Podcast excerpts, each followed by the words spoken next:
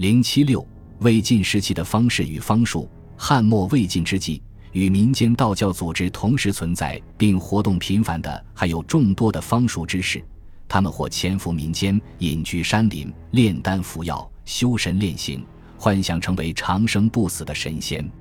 或奔走权贵之门，穿行街区闹市，诈称已是享年数百岁，以方术干人听闻，诱人信从。虽然人们也将他们称为道士，但实际上与民间道教组织有着明显区别。从活动形式看，这些人大多是个体活动。不像民间道教那样有一套较为严格的制度，他们也不参加斋祀、除秽之类的群众性祭祀活动。从活动内容看，他们并不信奉某一神仙或道书，其所行道术中既有符箓禁咒，也有福而养生。在一些流俗道士的方术中，还有占卜伏击、涂谶星气，甚至玉女房中十分饮小便等极其粗鄙浅陋的巫术。可以说。是方术与巫术的混杂，如三国时的干氏作词西简，据称已有三百岁。来到魏国时，曹魏官吏竞相师从，学习辟谷尔茯苓、行气导引和房中之术，以致市场上茯苓价格暴涨数倍，甚至连宦官阉术都想学习房中之术。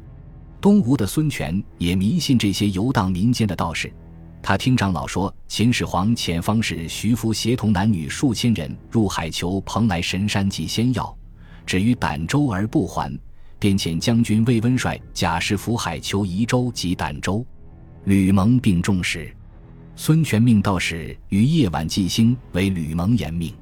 还曾遣使征召会稽方士借相到武昌，立宅供长，以黄金千亿，从之学隐行术。孙权的儿子孙登、孙休也一如其父，信从这些游方道士。魏晋之际，民间道教组织多有利用道教发动起义之事，引起统治者的重视，并加以严格限制。